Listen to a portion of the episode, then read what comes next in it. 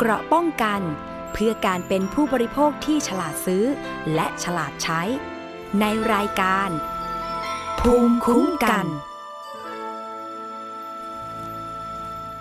สวัสดีค่ะ กลับมาพบกับรายการภูมิคุ้มกันรายการเพื่อผู้บริโภคกับดิฉัน วิภาปิ่นแก้วค่ะ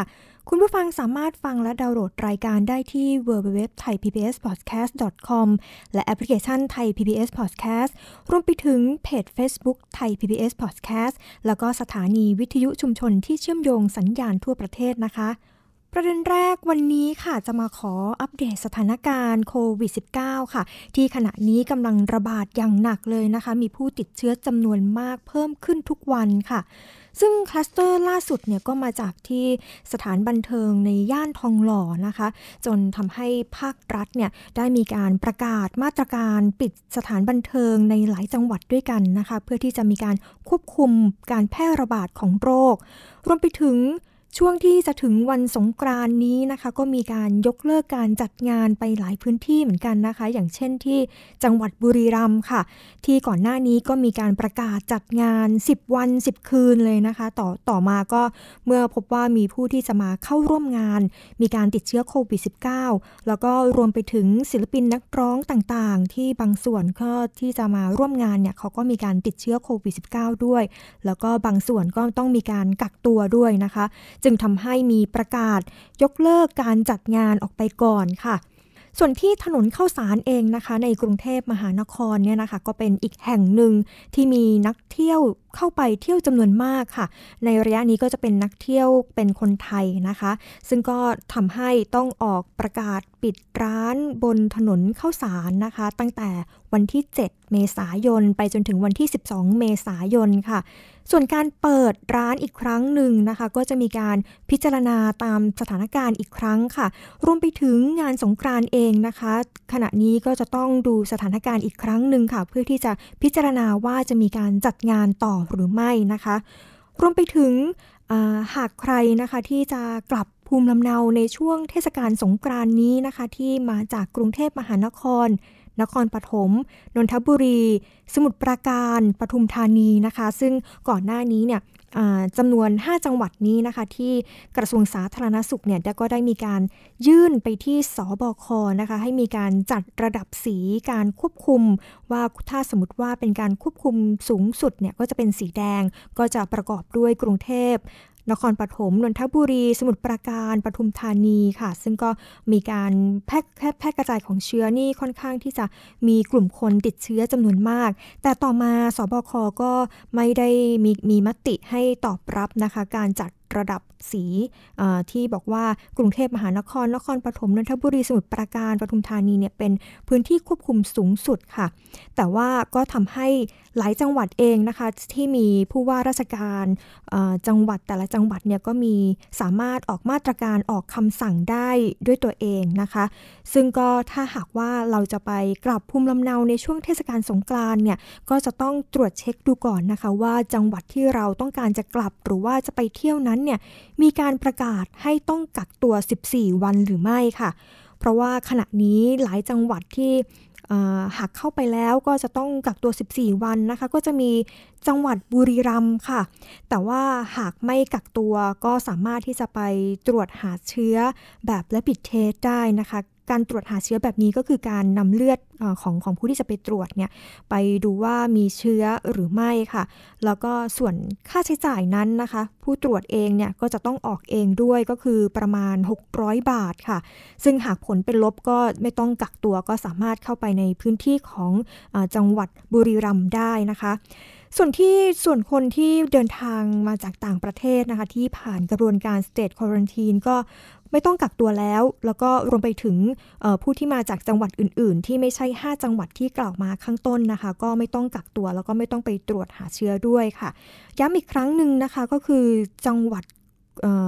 นครปฐมกรุงเทพนนทบุรี สมุทรปราการปทุมธานี จังหวัดเหล่านี้นะคะ หากไปในพื้นที่ของบุรีรัมย์แล้วเนี่ยจะต้องมีการกักตัว 14 วัน แต่ว่าถ้าหากไม่กักก็จะต้องไปตรวจหาเชื้อโควิด -19 นะคะ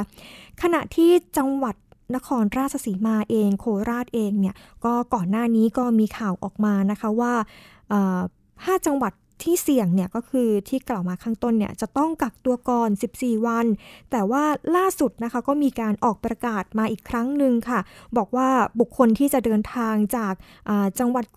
ปทุมธานี กรุงเทพนนทบุรีสมุทรปราการ แล้วก็นครปฐมเนี่ยนะคะ แล้วก็ผู้ที่เดินทางเข้าพักในหมู่บ้าน หรือว่าชุมชน ในจังหวัดนครราชสีมาเนี่ยนะคะ จะต้องรายงานตัวกับ ผู้นำชุมชน หรือว่าอาสาสมัครสาธารณสุขประจำหมู่บ้าน หรือว่าอสมนะคะ ในพื้นที่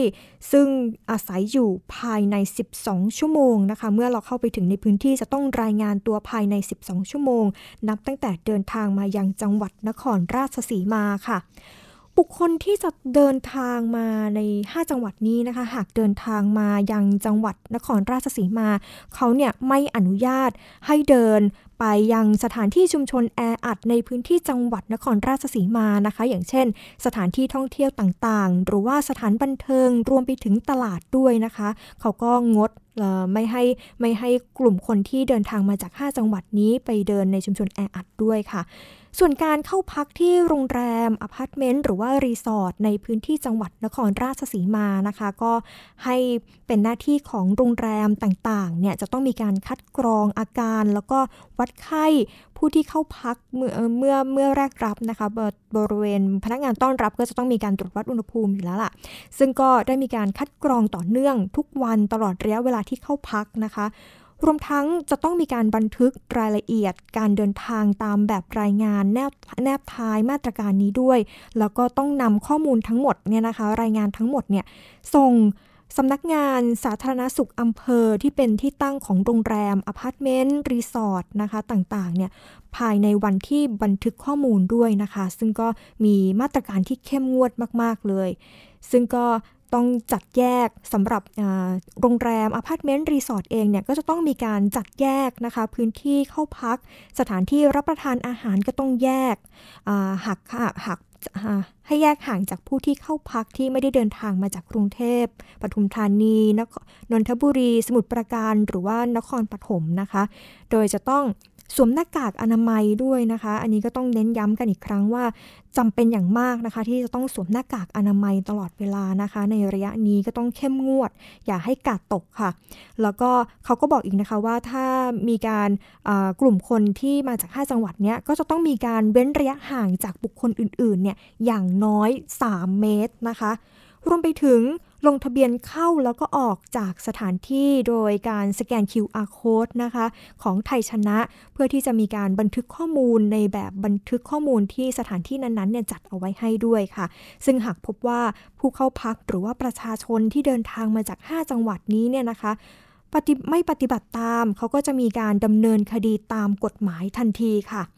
ส่วนประชาชนเองนะคะ ประชาชนในจังหวัดนครราชสีมาเนี่ยที่มีความจำเป็นที่จะต้องเดินทางไปพื้นที่กรุงเทพมหานคร ปทุมธานีนนทบุรี สมุทรปราการ แล้วก็นครปฐมเนี่ยนะคะ5พื้นที่เสี่ยงนี้เนี่ยจะต้องมีเอกสารแสดงเหตุผลความจำเป็นในการเดินทางด้วยนะคะ แล้วก็ต้องได้รับอนุญาตจากนายอำเภอ ปลัดอำเภอ กำนัน ผู้ใหญ่บ้านสำนักงานเขตเทศบาลนะคะ ก็จะต้อง ได้รับอนุญาตถ้าถ้าสมมติว่าคุณอยู่ในเขตเทศบาลเนี่ยก็จะต้องได้รับอนุญาตจากในอำเภอปลัดอำเภออะไรนี่ยแล้วก็ประกาศคือประประกาศนี้นะคะมีมีเมื่อวันที่ 7 เมษายนที่ผ่านมาค่ะนี่ก็เป็นค่อนข้างที่จะเข้มงวดมาก ๆ นะคะสำหรับจังหวัดนครราชสีมา ต่อมาที่จังหวัดสุรินทร์ค่ะ ก็จะต้องรายงานตัวกับเจ้าหน้าที่ทันทีนะคะแล้วก็ต้องมีการกักตัวในที่พักอาศัยเนี่ย 14 วันค่ะ หากกลุ่มที่เดินทางไปก็จะต้องมีการกักตัว 14 วันนะคะสำหรับผู้ที่เดินทางมาจาก 9 จังหวัดก็ได้แก่สมุทรสาคร สมุทรสงคราม ชุมพร ตาก ราชบุรีนะคะ ชนบุรี สุพรรณบุรี นราธิวาสกาญจนบุรีเนี่ยเขาก็บอกว่าให้รายงานตัวกับเจ้าหน้าที่ทันทีค่ะ เมื่อที่จะเดินทางมาถึงจังหวัดจังหวัดนั้นๆนะคะ แล้วก็ให้มีการสังเกตอาการด้วยค่ะ ส่วนที่จังหวัดบึงการนะคะ เขาก็บอกว่าจะต้องกักตัวในบ้านพักไม่น้อยกว่า 10 วันค่ะ หากมีอาการมีไข้ น้ำมูกไหล จมูกไม่ได้รับกลิ่นนะคะ ลิ้นไม่ได้รับรส หรือว่าสิ่งผิดปกติใด ๆ ที่ให้รีบส่งบุคคลนั้นเนี่ยไปโรงพยาบาล หรือสำนักงานสาธารณสุขจังหวัดบึงการด้วยนะคะ กิจกรรมต่างๆ ที่ยึดปฏิบัติตามมาตรฐานเนี่ยก็ควรที่จะมีการหลีกเลี่ยงการจัดกิจกรรมในพื้นที่คับแคบ หรือว่าในพื้นที่ชุมชนที่มีความแออัดนะคะ จังหวัดร้อยเอ็ดค่ะ ก็เป็นอีกจังหวัดหนึ่งที่มีการควบคุมอย่างเข้มงวดเหมือนกันนะคะ ผู้ที่เดินทางมาจากพื้นที่ควบคุม 9 จังหวัดนะคะ อันนี้เขาเน้นย้ำว่าเป็น 9 จังหวัดเนาะเป็นก็คือกรุงเทพ สมุทรสาคร สมุทรปราการ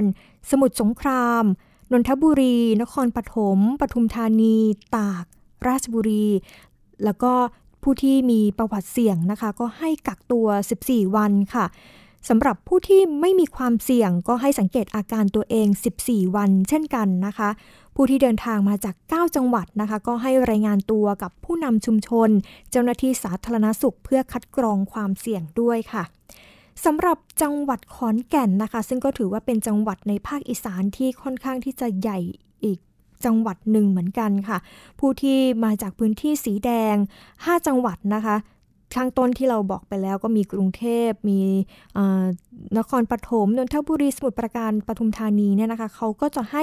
รายรายงานตัวกับเจ้าหน้าที่ แล้วก็กักตัวที่บ้าน หรือว่าจะต้องลงทะเบียนผ่าน QR code ตลอดเวลานะคะ ในช่วงเวลาที่อยู่ในพื้นที่ขอนแก่นขอนแก่นนะคะ ไม่ว่าจะไปพื้นที่ไหนก็จะต้องมีการ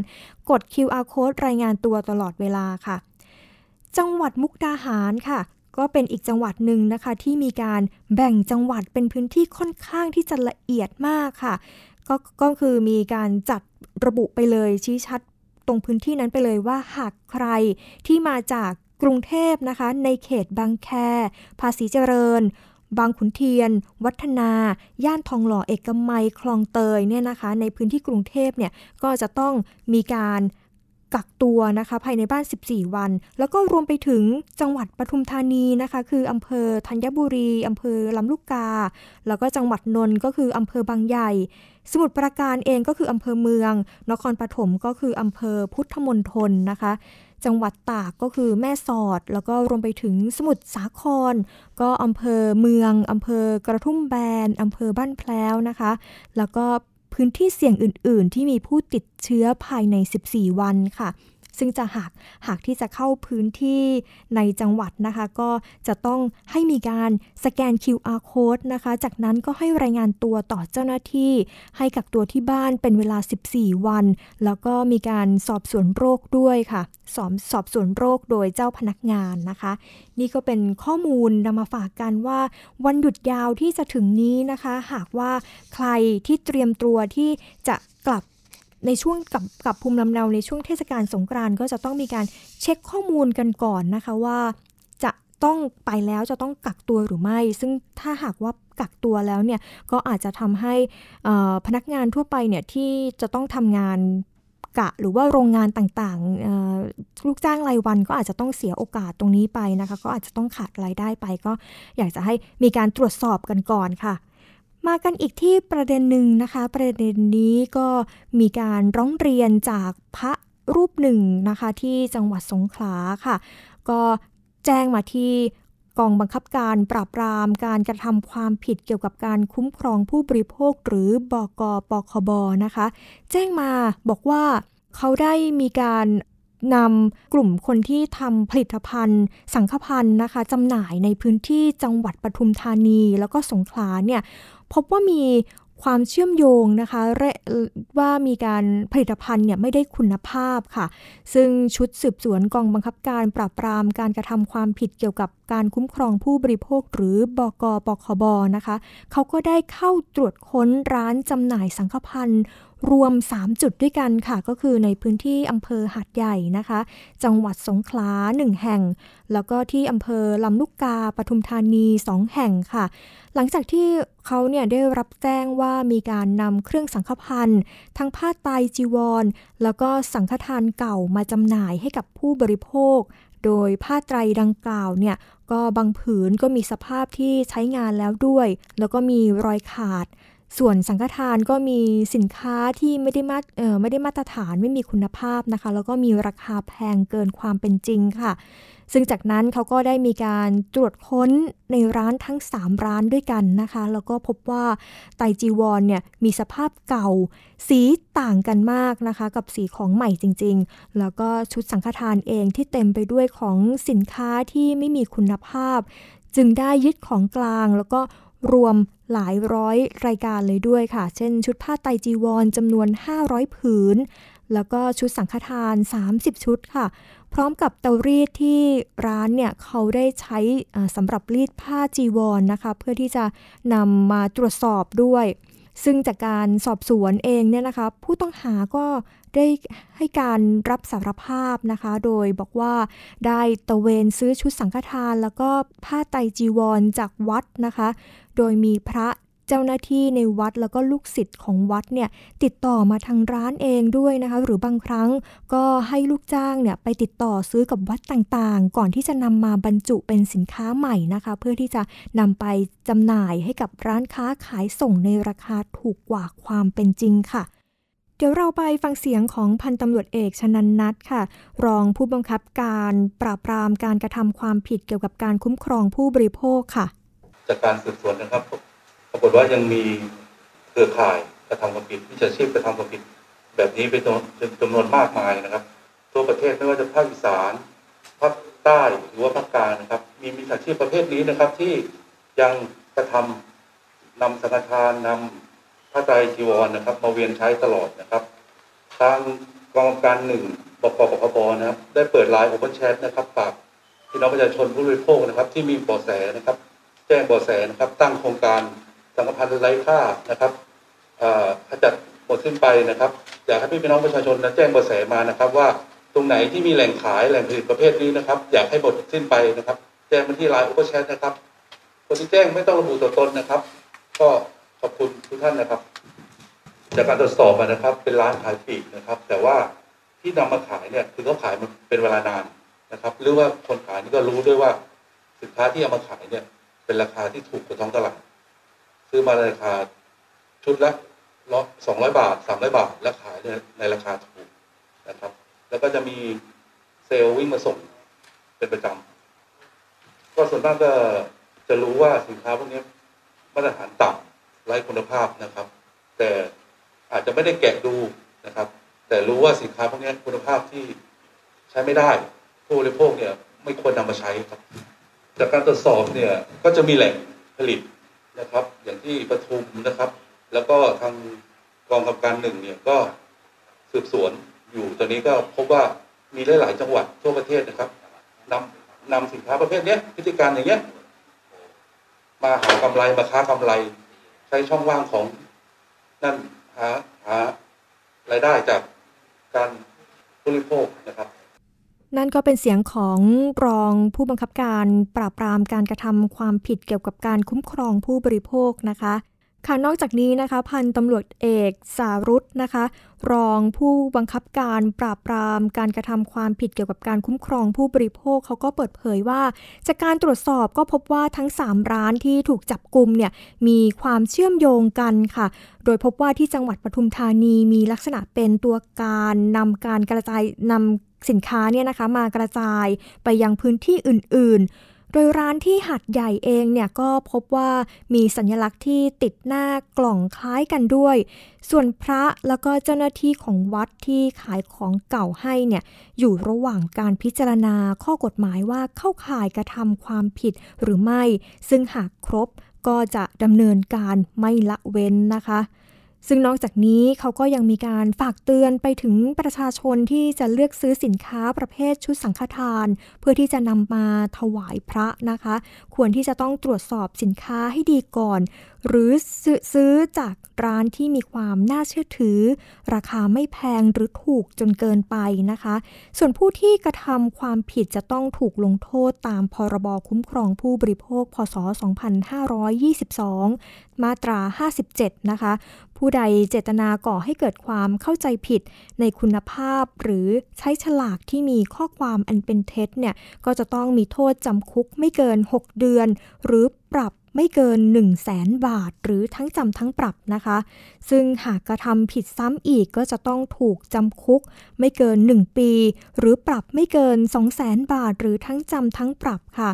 ส่วนอีกข้อหาหนึ่งนะคะ ตามมาตรา 30 แล้วก็ 31 เนี่ย ก็คือขายสินค้าที่ควบคุมฉลากโดยไม่มีฉลาก หรือการแสดงฉลากนั้นไม่ถูกต้องนะคะ ก็จะต้องมีโทษจำคุกไม่เกิน 6 เดือน ปรับไม่เกิน 1 0 0 0 0แสนบาท หรือทั้งจำทั้งปรับค่ะเดี๋ยวเรามีเสียงของพันตำรวจเอกสารุตนะคะ รองผู้บังคับการกองปราบปรามการกระทำความผิดเกี่ยวกับความคุ้มครองผู้บริโภคค่ะ เดี๋ยวเราไปฟังเสียงกันค่ะ สำหรับการสืบสวนกรณีนี้นะครับ ได้รับการร้องเรียนนะครับ จากพระคุณเจ้านะครับ ในทางพื้นที่ภาคใต้จังหวัดสุขรานะครับจำนวนหลายวัดครับ ว่ามีการนำชุดสังฆทานและทายธรรมเนี่ยนะครับ ออกมาแกะดูแล้วเนี่ยครับ ไม่ได้คุณภาพนะครับ และบางบางส่วนก็หมดอายุนะครับ อย่างพวกเครื่องทายธรรมบางส่วนเนี่ยนะครับ ไม่สามารถนุ่งห่มได้จริงนะครับ มี ร่องรอยขาดนะครับ มีการใช้แล้วก็มีนะครับครับ จึงได้ส่งเจ้าหน้าที่ชุดสืบสวนนะครับ โดยพันหมวตีอนันต์บัวแก้วนะครับลงพื้นที่นะครับครับจากการสืบสวนก็ทราบว่ามีร้านจำหน่ายนะครับชุดสังฆทานไทยธรรมที่ไม่ได้คุณภาพเนี่ยครับครับมันเป็นความผิดนะครับในอำเภอหาดใหญ่จังหวัดสงขลาครับ จึงได้เข้าไปดำเนินการ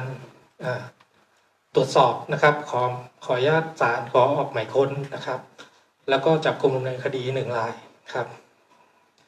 ขยายผลต่อมาก็ทราบว่าครับในพื้นที่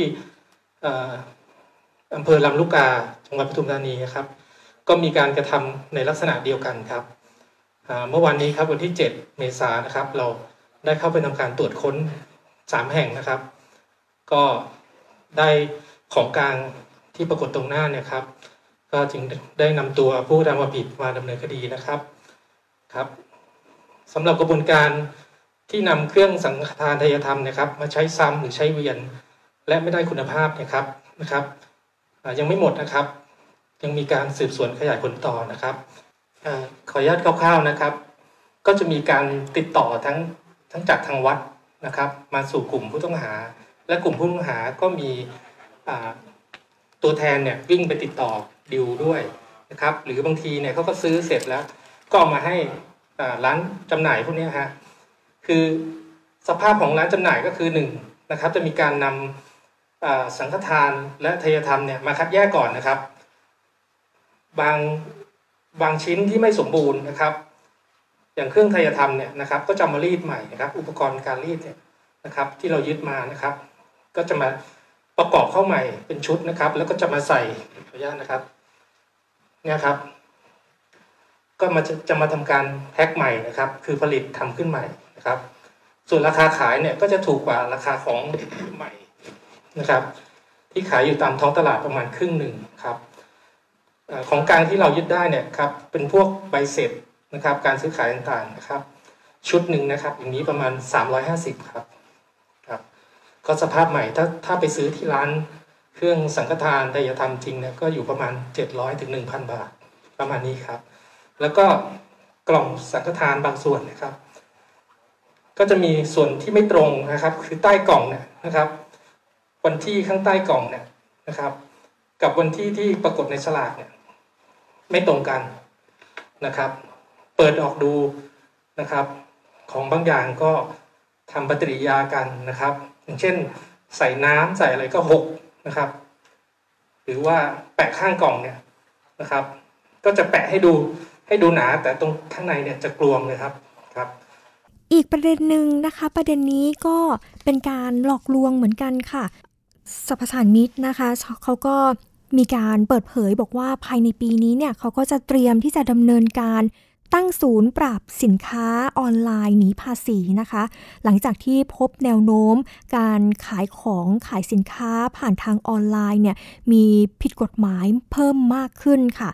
ซึ่งขณะเดียวกันกรมพัฒนาธุรกิจการค้าเองเนี่ยเขาก็เปิดเผยถึงแก๊งมิจฉาชีพนะคะว่า มีการทำปลอมเว็บไซต์ของกรมด้วย แล้วก็มีช่องทางให้เหยื่อเนี่ยนะคะเข้าไปตรวจสอบเลขนิติบุคคลปลอม ที่ไม่ได้จด ทะเบียนจริง แล้วก็หวังที่จะหลอกเหยื่อจะต้องออมีการตรวจสอบสถานะนิติบุคคลได้แค่ 2 ช่องทางเท่านั้นนะคะ เขาก็เป็นเป็นข้อแนะนำก็คือทางแอป DBD e-service นะคะ แล้วก็รวมไปถึง www dbd.go.th นะคะซึ่งก็อธิบดีกรมสรรพสามิตเนี่ยเขาก็เปิดเผยว่า ภายในปี 2564 เนี่ยนะคะก็ก็จะมีการเปิดศูนย์ปราบปรามการกระทำความผิดสินค้าที่อยู่ในการควบคุมของกรมสรรพสามิตนะคะ เพื่อที่จะช่วยตรวจสอบแล้วก็ตรวจจับการค้าขายสินค้าผ่านทางออนไลน์นะคะ ที่ไม่ได้มีการชำระภาษีต่างๆ อย่างถูกต้อง หรือว่าเป็นสินค้าที่หนีภาษีนะคะ โดยการโดยทางกรมเองเนี่ยเขาก็ได้รับอนุมัติงบประมาณ 100 ล้านบาทค่ะ เพื่อที่จะติดตั้งอุปกรณ์ซอฟต์แวร์ แล้วก็ระบบตรวจสอบการค้าขายสินค้าออนไลน์หนีภาษีต่างๆเนี่ยนะคะ ซึ่งก็จะทำให้การตรวจสอบ แล้วก็ปราบปรามเนี่ยมีประสิทธิภาพมากขึ้นค่ะ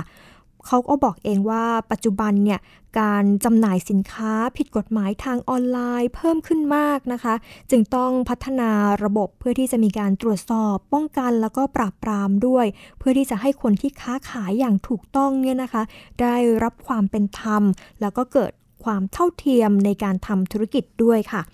แล้วก็มีสถิติย้อนหลังในช่วง 6 เดือนนะคะ เขาก็บอกว่าตั้งแต่เดือน ตุลาคม 2563 ไปจนถึงเมษายน 2564 เนี่ยเขาก็บอกว่าพบการกระทำความผิดนะคะ15,000 คดี แล้วก็มีมูลค่าความเสียหายเนี่ยนะคะคือ 270 ล้านบาทค่ะ แบ่งเป็นสุรา 8,000 คดี ค่าปรับก็ 74 ล้านบาทนะคะ ยาสูบ 4,399 คดีนะคะ ค่าปรับก็ประมาณ 90 ล้านบาทค่ะ แล้วก็ไพ่ก็ 334 คดี ค่าปรับก็ประมาณ 4 ล้านบาท แล้วก็รวมไปถึงน้ำมันแล้วก็ผลิตภัณฑ์น้ำมันนะคะ673 คดี ค่าปรับก็ประมาณ 42 ล้านบาทค่ะ แล้วก็น้ำหอม 68 คดี ค่าปรับก็ประมาณ2 ล้านบาทค่ะ ซึ่งนอกจากนี้นะคะก็ยังมีการทลายสถานที่เก็บไพ่ผิดกฎหมายที่จังหวัดร้อยเอ็ดด้วย ซึ่งพบไพ่ที่ยังไม่ได้เสียภาษีก็จำนวน 33,800สำรับนะคะ ก็รวมมูลค่าแล้วก็ประมาณกว่า 1 ล้านบาทเลยทีเดียวค่ะ คิดเป็นมูลค่าภาษีที่รัฐเนี่ยจะต้องเสียหายก็คือประมาณ5แสนล้านบาทเลยนะคะ หรือว่าคิดเป็นเงินค่าปรับก็ประมาณ7ล้าน9แสนบาทเลยก็เกือบ8ล้านบาทนะคะ ส่วนความคืบหน้าของการปรับ โครงสร้างภาษีบุหรี่นั้น เขาก็บอกว่าเร็วๆนี้เนี่ยก็จะหารือกับรัฐมนตรีว่าการกระทรวงการคลังนะคะ ถึงความชัดเจนในการจัดเก็บภาษี รวมถึงการเยียวยาเกษตรกรด้วยชาวไร่ เกษตรกรชาวไร่ที่ ที่ปลูกยาสูบนะคะ ที่จะได้รับผลกระทบจากการปรับโครงสร้างภาษี ซึ่งก็ได้เสนอของบกลางนะคะ 159 ล้านบาทมาเยียวยาแล้วค่ะ แล้วก็มีการปรับโครงสร้าง ภาษีบุหรี่ก็จะต้องมีการพิจารณา 4 ปัจจัยด้วยกัน ก็คือผลกระทบต่อสุขภาพ ผลกระทบต่อชาวไร่ยาสูบนะคะ การจัดเก็บรายได้ของกรมด้วย แล้วก็การดูแลสินค้าหนีภาษี โดยแต่ละปีกรมก็จะจัดเก็บภาษีได้ประมาณ 6 60,000 ล้านบาทนะคะ เมื่อปรับโครงสร้างภาษีบุหรี่ใหม่แล้วเนี่ย การจัดเก็บรายได้ก็จะต้องไม่น้อยกว่าเดิมนะคะ นี่ก็เป็นข้อมูลที่นำมาฝากกันนะคะ แล้วก็อีกด้านหนึ่งค่ะ อธิบดีกรมพัฒนาธุรกิจการค้าเนี่ยเขาก็บอกว่าเร็วๆนี้เนี่ยกรมส่งเสริมการค้าระหว่างประเทศเองเนี่ยเขาก็แจ้งว่ามีกลุ่มจุลกรรม ปลอมแปลงเว็บไซต์ของกรมพัฒนาธุรกิจการค้านะคะ โดยใช้ชื่อโดเมนที่มีชื่อกรม เป็นตัวสะกดอยู่ด้วย แล้วก็มีช่องทางให้ผู้ที่เข้าไปในเว็บไซต์ปลอมนี้เนี่ยนะคะ กรอกข้อมูลเพื่อที่จะตรวจสอบเลขนิติบุคคลนะคะ ซึ่งก็เป็นเลขนิติบุคคลที่ไม่ได้จดทะเบียนจัดตั้งจริงกับกรมด้วย ซึ่งชัดเจนว่าการกระทำแบบนี้นี่ก็มีการเจตนาหลอกลวง ให้ผู้ที่ใช้เว็บไซต์ปลอมเนี่ยเชื่อว่าเลขนิติบุคคลที่ได้มีการสมมุติขึ้นมานั้น จดทะเบียนจัดตั้งอย่างถูกต้องตามกฎหมายของไทยค่ะ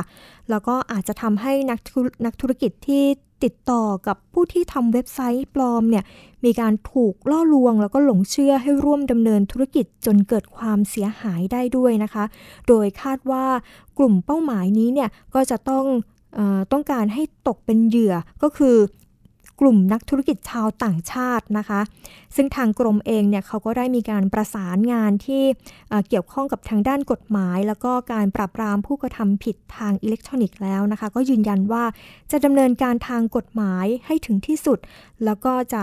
หากว่าผู้ประกอบการธุรกิจต้องการตรวจสอบการมีตัวตนของธุรกิจนั้นๆ หรือว่าตรวจสอบ ว่าว่าบุคคลนั้นมีเลขนิติบุคคลอะไรบ้าง ก็สามารถไปตรวจสอบได้ที่แอปพลิเคชันนะคะ DBD e-service ค่ะ แล้วก็เว็บไซต์ของทางกรมเองก็คือ www.dbd.go.th นะคะ เท่านั้นนะคะ การตรวจสอบนี้ก็จะไม่เสียค่าบริการใด ๆ เลยค่ะ มาอีกที่ ประเด็นหนึ่งนะคะ อันนี้เป็นเรื่องใกล้ตัวนะคะสำหรับผู้ที่เดินทางไกล แล้วจะต้องเข้าห้องน้ำในปั๊มน้ำมันนะคะ เรื่องนี้เกิดขึ้นที่จังหวัดชนบุรีค่ะ เขาก็มีการเตือนภัยนะคะ เรื่องนี้เป็นเรื่องใกล้ตัวมากเข้าห้องน้ำในปั๊มน้ำมันค่ะ ก็จะต้องระวังนะคะ ไม่ใช่เฉพาะผู้หญิง หญิงสาวนะคะ เท่านั้นนะคะก็คือเอเป็นหนุ่มเป็นผู้ชายเนี่ยก็โดนมาแล้วโดนกับโดนมากับตัวด้วยนะคะอันนี้เขาก็เป็นข้อมูลที่มาบอกกันบอกว่าเขาเนี่ยถูกแอบปีนถ่ายรูป แล้วก็มารู้ทันแล้วก็รีบออกมาให้คนช่วยจับตัวผู้ที่ถ่ายคลิปเอาไว้นะคะ เหตุการณ์นี้นะคะก็เขาได้มีการลงข้อมูลเอาไว้ว่าเกิดขึ้น เป็นภาพที่ขณะที่ผู้เสียหายเนี่ยแล้วก็ชาวบ้านกำลังยืนรอคนที่อยู่ในห้องน้ำปั๊มน้ำมันนะของบริษัทน้ำมันยี่ห้อหนึ่งนะคะ ที่จังหวัดชนบุรีค่ะ ขณะที่ยืนรออยู่นั้นก็มีชายเดินออกมาจากห้องน้ำในสุดด้านในสุดนะคะ ทางกลุ่มชายจำนวน 4 คนเนี่ยเขาก็ได้ควบคุมตัวนายคนนี้เนี่ยนะคะที่อายุ 37 ปีเนี่ยพร้อมตรวจสอบ ขอดูคลิปวิดีโอที่อยู่ในโทรศัพท์มือถือค่ะ ซึ่งนายคนนี้เขาก็ไม่ยอมให้ดูจนเกิดมีการปักเสียงกันเกิดขึ้นนะคะ ซึ่งทางกลุ่มผู้ชายเองที่ยืนรออยู่ที่บอกว่ามี 4 คนเนี่ยเขาก็ได้แจ้งเจ้าหน้าที่ตำรวจค่ะ มาตรวจสอบแล้วก็จนยอมให้เปิดคลิปวิดีโอ ปรากฏว่าพบในโทรศัพท์มือถือเนี่ยมีคลิป แอบถ่ายภายในห้องน้ำชายจำนวนมากนะคะ จึงได้ควบคุมตัวไปสอบสวนที่สถานีตำรวจค่ะ ซึ่งจากการสอบสวนเองเนี่ยผู้ชายคนนี้นะคะที่เป็นผู้เสียหายอายุเพียง 17 ปีเท่านั้นนะคะเขาก็บอกว่าก่อนเกิดเหตุเนี่ยตนเองกำลังจะไปทำงาน แต่ก็เกิดปวดท้องขึ้นมาก็เลยแวะเข้าห้องน้ำที่ปั๊มแห่งนี้เนี่ยนะคะ แต่เพื่อนที่มาด้วยก็เห็นว่า ชายคนดังกล่าวเนี่ยได้แอบมองมองตนเอง แล้วก็แอบถ่ายรูปด้วย จึงออกจากห้องน้ำมาดักรอ พอดีเนี่ยมีแม่บ้านมาพอดี แล้วก็มีทหารมาร่วมด้วย จึงเรียกชายคนนั้นเนี่ยให้ออกมาจากห้องน้ำแล้วก็ควบคุมตัวไว้ แล้วก็ยอมรับสารภาพนะคะ เขาก็ยอมรับสารภาพว่าเขาเนี่ยแอบถ่ายรูปในห้องน้ำจริงค่ะเจ้าหน้าที่ตำรวจก็ได้มีการควบคุมตัวไปดำเนินคดีในข้อหาอนาจารนะคะ ซึ่งขณะนี้ทาง แม่บ้านทำความสะอาดห้องน้ำในปั๊มน้ำมันนะคะ เขาก็เล่าบอกว่าผู้ชายคนดังกล่าวเนี่ย ผู้ชายคนที่ก่อเหตุเนี่ยนะคะ มีลักษณะเหมือนสาวประเภทสองนะคะ ได้มายืนสูบบุหรี่อยู่บริเวณหน้าห้องน้ำชาย แล้วก็มีพฤติกรรมหากผู้ชายคนไหนเนี่ยที่หน้าตาดี เขาก็จะรีบเดินเข้าห้องน้ำทันทีค่ะ ซึ่งทำแบบนี้มาหลายหนแล้ว โดยจะมายืนอยู่บริเวณตรงหน้าห้องน้ำเนี่ยตั้งแต่เวลาประมาณตีห้านะคะ จนตนเองเนี่ยได้เห็นก็รู้สึกกลัว ก็ได้พยายามรีบล้างห้องน้ำแล้วก็รีบออกไป พอช่วงสายก็ได้เข้าห้องน้ำห้องริมสุดนะคะ แล้วก็ชายคนดังกล่าวเนี่ยก็ทำเหมือนเดิมค่ะ โดยรีบไปเข้าห้องน้ำข้างๆ จนถูกจับได้นะคะ อันนี้ก็เป็นภัยใกล้ตัวที่นำมาเตือนกันนะคะ ไม่ใช่เฉพาะผู้หญิงเท่านั้นที่โดนแอบถ่ายในห้องน้ำปัจจุบันมีผู้ชายแล้วด้วยนะคะที่เข้าไปแอบถ่ายในห้องน้ำเกิดขึ้นที่จังหวัดชนบุรีค่ะ ช่วงต่อไปนะคะเป็นช่วงคิดก่อนเชื่อกับดรแก้วกังสดานอัมภัยนักพิษวิทยาค่ะ และคุณชนาทิพย์ไพพงศ์ตอนคิดวิเคราะห์แยกแยะว่าพระที่ฉีดวัคซีนโควิด -19 มรณภาพเพราะอะไรค่ะ ไปติดตามค่ะ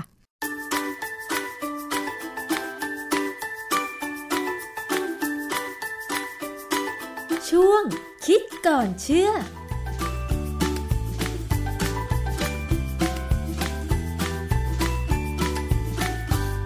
พบกันในช่วงคิดก่อนเชื่อกับดรแก้วกังสดานนภัยนักพิษวิทยากับดิฉันชนาทิพไพรพงศ์นะคะ วันนี้จะมาพูดเรื่องของวัคซีนป้องกันโควิด -19 กันอีกครั้งหนึ่งค่ะคุณผู้ฟัง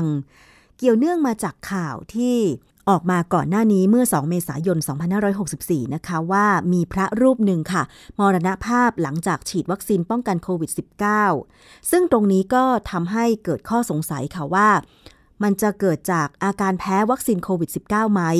แล้วก็ตามมาด้วยรายละเอียดต่างๆ เกี่ยวกับอาการของพระรูปนี้นะคะ แต่ทั้งนี้ทั้งนั้นค่ะคุณผู้ฟัง เรามาดูข้อมูลงานวิจัยที่เกี่ยวข้องกันว่า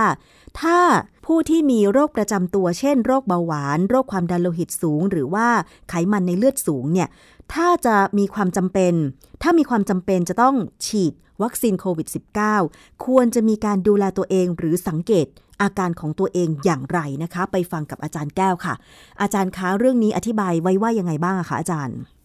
ครับคือความจริงเนี่ยเราไม่สามารถที่จะตอบอะไรได้เลยนะฮะเพราะว่าพระรูปเนี่ยท่านมรณภาพตอนกลางคืน และกว่าที่มีคนรู้เนี่ยก็ไปตรงตอนบ่ายของอีกวันแล้ว นะฮะเพราะฉะนั้นเนี่ยเวลาเขาตรวจศพเนี่ยผ่าศพดูเนี่ยก็ดูได้แค่อวัยวะ โอกาสจะดูระบบเลือดหรือน้ำเหลืองเนี่ยมันไม่มีนะฮะเพราะฉะนั้นเนี่ยสิ่งที่เราจะคุยกันวันนี้เป็นแค่ถ้าเราตั้งข้อสงสัยว่าทำไมท่านถึงมรณภาพ แล้วก็ท่านเป็นคนที่เป็นเบาหวาน ความดันโลหิตสูงไขมันสูงเนี่ย คือความดันโลหิตสูงกับไขมันสูงเนี่ย มันยังหาข้อมูลอะไรไม่ได้แต่เบาหวานนี่พอดีผม พยายามตามหาดูข้อมูล เออพอมีข้อมูลที่จะอธิบายว่า ถ้าเราเป็นเบาหวาน หรือใครเป็นเบาหวานอยู่ใกล้ ๆ เราเนี่ย เวลาถ้าเขาต้องไปฉีดวัคซีนเนี่ยนะจะต้องทำยังไงค่ะ คือในประเทศอังกฤษเนี่ย เวลาเขาให้ priority หรือให้อะไรเขาเรียกอะไร priority เนี่ยมันก็คือลำดับลำดับความของสำคัญค่ะนะฮะเออว่าใครควรจะฉีดโควิด วัคซีนโควิดไหมเนี่ยเอ่อ คนที่เป็นเบาหวานเนี่ยเขาบอกว่าอยู่ใน category six หรือลำดับขั้นที่หกซึ่งอ๋อผมก็ไม่แน่ใจเหมือนกันว่าเขาลำดับเป็นยังไงนะ ของเมืองไทยเราก็ผมก็ไม่รู้เหมือนกันว่าเขาลำดับเป็นยังไง แต่ category six เนี่ยเป็น category ที่ให้ความสำคัญว่าคนที่เป็นเบาหวานเนี่ยควรจะต้องรีบฉีด เพราะว่าเป็นคนที่เสี่ยงมากเนื่องจากว่าเวลาที่เขาป่วยเนี่ย อาการเขาจะหนักกว่าคนปกติค่ะนะเพราะฉะนั้นการที่เรา ให้พระท่านที่เป็นเบาหวานเนี่ยมาฉีดวัคซีนเนี่ยก็เป็นเรื่องที่ค่อนข้างจะถูกต้องตามหลักเกณฑ์ค่ะนะเพียงแต่ว่าในข่าวเนี่ยเขาบอกว่าท่านฉีดตอน 10 โมงเช้าวันที่ 31 มีนาคม แล้วก็สังเกตอาการครบ 30 นาที ซึ่ง 30 นาทีเนี่ยเป็นข้อกำหนดสำหรับคนปกติค่ะ เป็นคนปกติเลย แข็งแรงก็ดูแค่นั้นเองว่าแพ้ไม่แพ้นะฮะแต่นี่ถ้าเป็นเบาหวานความดัน ไขมัน ซึ่งอันนี้ผมไม่แน่ใจเหมือนกันว่าของเมืองไทยเราเนี่ยมันมีหลักเกณฑ์อะไรไหมค่ะคือพระท่านเนี่ยพอท่านเรียบร้อยแล้วท่านก็กลับไปฉันพระทหารเพลนก็กลับไปจำวัดอะไรก็ตามเนี่ยนะจนเช้าถึงบ่ายเนี่ยถึงเจอว่าท่านมรณภาพค่ะเขาผ่าศพดูในวันรุ่งขึ้นเนี่ยก็ไม่พบอาการอุดตันของริ่มเลือด เพราะว่าเข้าใจว่าวัคซีนที่ท่านฉีดเนี่ยเป็นแอสตราเซเนกานะ ซึ่งมันมีปัญหาเรื่องริ่มเลือดเนี่ย ซึ่งยังไม่จบเลยณวันนี้เนี่ยนะ ยังไม่จบเลยว่าทำไมถึงไม่มีความเสี่ยงสูงกว่าปกติของคน คือปัญหาอยู่ตรงนี้ คือถ้าเขาไม่ฉีดวัคซีนกันเนี่ยเขาจะตายไหมอืมอันนี้ก็ตอบไม่ได้ตอบยากมากนะค่ะเอ่อแต่พบอาการพระท่านเนี่ยมีอาการเส้นเลือดหัวใจตีบ ซึ่งก็ไม่รู้ว่าเป็นมาก่อนหรือเปล่าค่ะนะฮะผมไปดูข้อมูลของ BBC ไทยเนี่ยวันที่ 26 มีนาคม 2021 เนี่ยก็มีหัวข้อเกี่ยวกับวัคซีนโควิด ว่ามีผลข้างเคียงอะไรบ้างกับคนไทยไหม ก็พบว่าบ้านเราเนี่ยณวันที่ 8 มีนาคมเนี่ยเราฉีดไปแล้วประมาณเกือบ 30,000ราย แต่ 30,000 รายเนี่ยไม่ได้บอกว่าครบสองครั้งไหมเข้าใจว่ายังไม่ครบหรอก พอเขาฉีดไปครั้งเดียวเนี่ยนะแค่ครั้งเดียวเนี่ยก็เขาก็ใช้ไลน์ของหมอพร้อม ซึ่งเป็นแอปที่บอกว่ามีปัญหาไหม ก็ปรากฏว่ามีอาการข้างเคียงไม่รุนแรง 2,380 รายจาก 29,900 ราย คิดเป็น 7.96%ค่ะ ถามว่าเยอะไหม เยอะนะ แต่ถามว่าอาการน่ากลัวไหมเขาบอกว่าแค่อาเจียนปวดเมื่อยตัวอักเสบบริเวณฉีด ซึ่งอันนี้มันก็เป็นธรรมดานะ เป็นไข้ปวดศีรษะมีผื่นขึ้น มันก็ไม่ถึงกับน่ากลัวอะไรมัก แล้วก็แล้วเขาก็บอกว่าทิ้งไว้ก็หาย ผมย้อนกลับไปนั่งคิดถึงเรื่องของตอนเราเรียนวิชาภูมิคุ้มกันวิทยา หรือ immunology เนี่ยเขาก็บอกว่าหลังจากฉีดวัคซีนแล้วเนี่ย มันต้องมีอาการข้างเคียงค่อนข้างเยอะหลาย ๆ คนเนี่ยหลายเปอร์เซ็นต์เนี่ยจะเป็นนะฮะ มันแสดงว่าวัคซีนกำลังทำงาน เพราะว่าอะไร มันไปกระตุ้นให้เราสร้างระบบภูมิคุ้มกันขึ้นมาสู้กับวัคซีนนั่นแหละนะวัคซีนเนี่ยเป็นตัวเข้าไปเข้าไปลุกรานเรา แต่ว่าเป็นการลุกรานแบบย่อยๆนะฮะร่างกายก็จะสร้างภูมิคุ้มกันสู้ ขณะที่สร้างภูมิคุ้มกันเนี่ยมันมีการเปลี่ยนแปลงค่อนข้างเยอะในเลือดเช่นม็ดเลืดอะไรบ้างขวต้องคะเปลี่ยนแปลงเม็ดเลือดขาวเนี่ยจะต้องมีการเปลี่ยนจากเม็ดเลือดขาวปกติ ไปเป็นเม็ดเลือดขาวแบบที่เราเรียกว่า B เซลล์กับ T เซลล์อ๋อนะซึ่งกระบวนการพวกเนี้ยใช้พลังงานอ๋อใช้นู่นใช้นี่ ก็เลยยังสงสัยว่า เออ พระท่านองค์เนี้ยท่านเป็นเบาหวาน พยายามหาข้อมูลจากเว็บที่เกี่ยวกับเบาหวานนะของคนคนที่เป็นเบาหวานเนี่ย ก็ไปพบเว็บไซต์หนึ่งชื่อ diatribe.org dia dia เนี่ยคงจะมาจากคำว่า diabetes ซึ่งแปลว่าเบาหวาน ส่วน tribe t r i b e เนี่ย tribe เนี่ยมันแปลว่าเผ่าพันธุ์ชนเผ่า เข้าใจว่าเขาตั้งชื่อเว็บไซต์เพราะบอกว่าชนเผ่าเบาหวาน คือคนที่เป็นเบาหวานนี่แหละค่ะนะเป็นเว็บไซต์ขององค์กรไม่หวังผลกำไรนะฮะเขามีบทความหนึ่งน่าสนใจชื่อเอ่อวันที่ 22 มีนาคม 2021 เนี่ยบทความชื่อ What you should know about COVID-19 vaccine and diabetes ตรงเป๊ะเลย ควรจะรู้อะไรเกี่ยวกับวัคซีนโควิด -19 กับคนที่เป็นเบาหวาน เว็บไซต์เนี่ยเขาให้ข้อมูลพื้นฐานว่า ปัจจุบันเนี่ย ทั้งโลกเนี่ยมีคนเป็นเบาหวานอยู่ 463 ล้านคน แล้วมีคนอยู่ทั้งโลกนี่ประมาณ 2 3พันล้านคนนะ ค่ะ ทีนี้ก็บอกว่าถึงปี 2050 เนี่ย ทั้งโลกจะมีคนเป็นเบาหวาน 693 ล้านคน เว็บนี้เป็นของอเมริกันนะ คืออเมริกาเนี่ย ปัจจุบันตอนเนี้ยหนึ่งใน 10 คนเนี่ย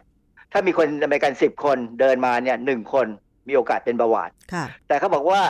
ในปี2050เนี่ย คนอเมริกันเดินมา3คนหนึ่งคนจะเป็นเบาหวานอืมเหตุผลก็คือคนอเมริกันเนี่ยกินอาหารค่อนข้างจะไม่ดีอืมนะไม่ครบห้าหมู่ผักผลไม้ต่ำกินจังก์ฟู้ดเยอะอะไรอย่างเงี้ยนะก็จะเป็นเบาหวานค่ะแต่เลยเมืองไทย เมืองไทยเนี่ยเรามีวันเบาหวานโลกนะใช่เมื่อวันที่ 8 พฤศจิกายนเนี่ย 2562 นายกสมาคมโรคเบาหวานแห่งประเทศไทย และประธานคณะกรรมการเครือข่ายคนไทยไร้พุง กล่าวว่าปัจจุบันเนี่ยคนไทยเนี่ยผู้ใหญ่นะ ป่วยเป็นเบาหวาน 4.8 ล้านคนค่ะ อันนี้เรามีประมาณ 70 ล้านคน 4.8 ล้านคนก็ก็ถือว่าไม่น้อยนะค่ะเพราะว่าเบาหวานเนี่ยเอ่อทำให้เราต้องใช้ภาษีเนี่ยไปรักษาเยอะนะ อเมริกาเนี่ยเป็นพันล้านดอลลาร์เลยนะอือฮึต่อปีเนี่ยนะฮะเพ ราะนั้นเรื่องนี้เป็นเรื่องสำคัญเอ่อทีนี้เอ่อเว็บไซต์ของสมาคมเบาหวานของอเมริกาเนี่ยเขาก็ให้ข้อมูลว่าวัคซีนเนี่ยมีผลอย่างไรบ้างต่อน้ำระดับน้ำตาลในเลือด อันนี้เป็นเรื่องที่เราไม่เคยมีใคร ไม่เคยมีใครคุยกันเรื่องนี้นะไม่เคยมีใครสนใจเรื่องนี้เท่าที่ผมมองมองดูนะว่าเราไปมองสนใจเรื่องอื่นกัน แต่เรื่องว่าถ้าคนเป็นเบาหวานเนี่ยน้ำตาลในเลือดเขาจะเป็นยังไง Diatribe Foundation เนี่ยเขาแนะนำเลยว่าถ้าคนเป็นเบาหวานไปฉีดวัคซีนเนี่ย ต้องรอสังเกตอาการอย่างน้อย 48 ชั่วโมง ค่ะ ไม่ใช่ 30 นาที แล้วเมื่อเราไปฉีดเมื่อคนที่เป็นเบาหวานไปไปรับวัคซีนแล้วเนี่ยต้องพยายามดื่มน้ำให้พอเพียง เพื่ออะไรเพื่อว่าให้มีการขับปัสสาวะออกมาค่ะเพราะว่าเขาบอกว่าถ้าคนที่ปกติในธรรมชาติเนี่ยของเวลาเราฉีดวัคซีนอะไรก็ตามเนี่ยนะมันมีตอนที่จะเกิดมีการสร้างภูมิคุ้มกันขึ้นมาเนี่ยต้องมีการปรับปรุงอะไรเยอะแยะเลยเนี่ยร่างกายต้องการใช้พลังงานสูงมาก ต้องมีการเอาน้ำตาลกลูโคสมาใช้ แล้วร่างกายเนี่ยจะดึงน้ำตาลกลูโคสที่เราสะสมในส่วนต่างๆ ของร่างกายออกมาอยู่ในเลือดค่ะเพราะอะไรเพราะเม็ดเลือดขาวเนี่ยมันมีการปรับปรุงตัวในในในในเลือดนะมันต้องใช้น้ำตาลในเลือดค่ะแต่นี้คนที่เป็นเบาหวานเนี่ยเขามีปัญหาอยู่แล้วเขามีน้ำตาลในเลือดสูงไม่ได้ เพราะว่าถ้าน้ำตาลในเลือดสูงมากๆ เนี่ย มันทำให้ถึงตายได้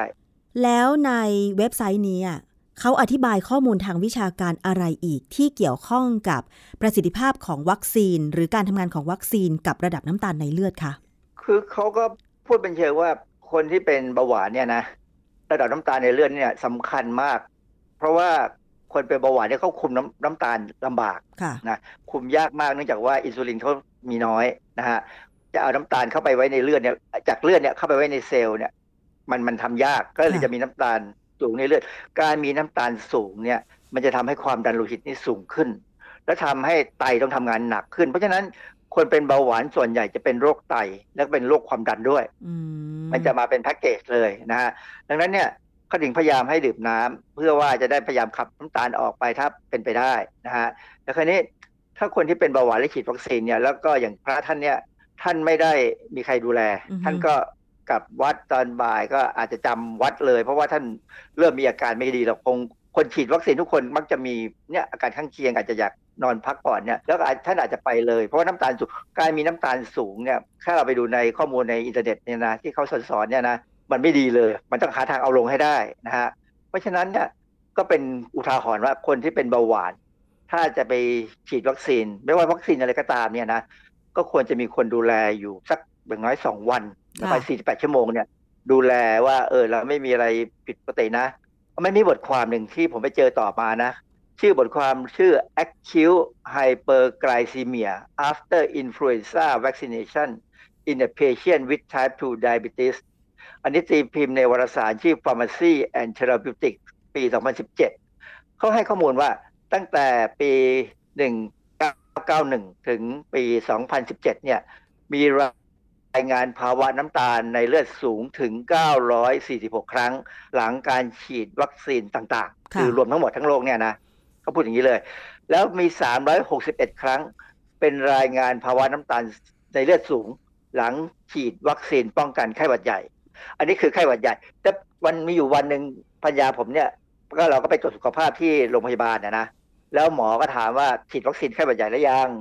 ผมก็บอกว่าผมยังไม่ได้ฉีดและผมก็จะไม่ฉีดด้วย เพราะว่าผมไม่เสี่ยง ผมอยู่บ้านนะทำงานบ้าน แต่พัญญาผมเนี่ยเขายังบางทีต้องออกไปข้างนอกเขาก็เลยฉีดวัคซีนไข้หวัดใหญ่หมอค่ะก็บอกฉีดแล้วก็รอสามสิบนาทีเท่านั้นเองก็ไม่ได้พูดอะไรอีกเลย ผมไม่แน่ใจว่าบ้านเราเนี่ยเรามีข้อมูลเรื่องนี้ไหมว่า คนที่เป็นเบาหวานถ้าเขาเป็นเบาหวานเนี่ยนะเขาจะต้องดูแลตัวเองมากกว่านี้ คืออาจจะเป็นเพราะว่าหมออาจจะทราบว่าพัญญาผมกับผมเนี่ยไม่ได้เป็นเบาหวานอืมนะเพราะน้ำตาลเราอยู่ปกติก็เลยค่ะไม่ได้กังวล แต่ว่าถ้าเป็นคนที่เป็นเบาหวานหมอจะทำยังไง ผมก็ไม่รู้นะฮะเพราะฉะนั้นเนี่ยเป็นอุทาหรณ์เลย การที่เราฉีดวัคซีนเข้าไปในร่างกายเราเนี่ย ในตำราเขาบอกว่ามันเป็นการก่อให้เกิดความเครียดคือสเตรสในร่างกายเราค่ะมันเป็นความเครียดในระหว่างที่ร่างกายเนี่ยปรับตัวเพื่อสร้างภูมิคุ้มกัน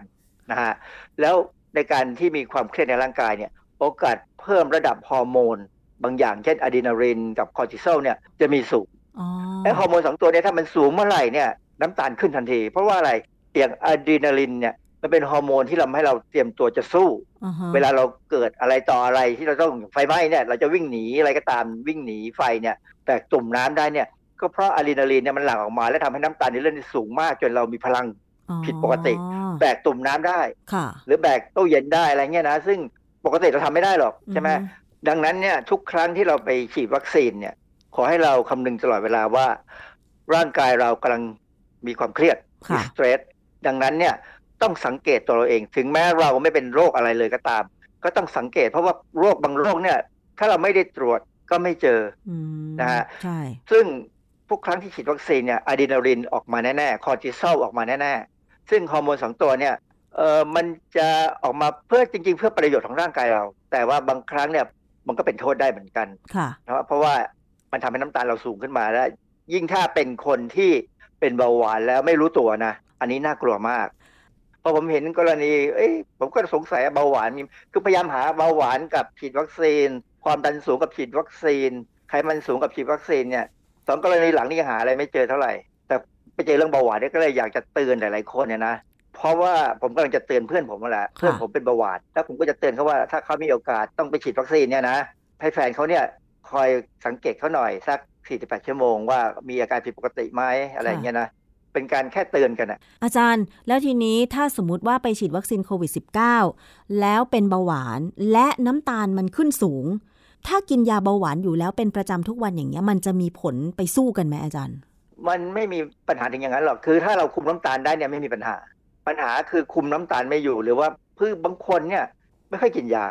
ลืมกินยาแล้วไม่ค่อยฉีดอินซูลินอะไรอย่างเงี้ยนะมันเออมันอยู่ที่การดูแลตัวเองอย่างอย่างผมเป็นความดันโลหิตสูงเนี่ย ผมก็ต้องพยายามเตือนตนพยายามเอายาเนี่ยวางไว้ที่หน้าตัวเองตอนเช้า เพื่อกินข้าวแล้วจะได้กินยาค่ะ แล้วก็เอายาไขมันวางไว้บนโต๊ะเหมือนกัน คือช่วงที่เริ่มดูข่าวทีวีตอน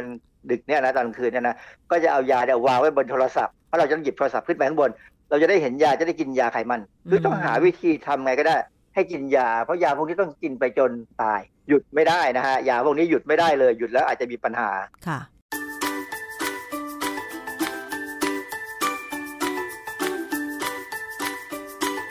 ช่วงคิดก่อนเชื่อ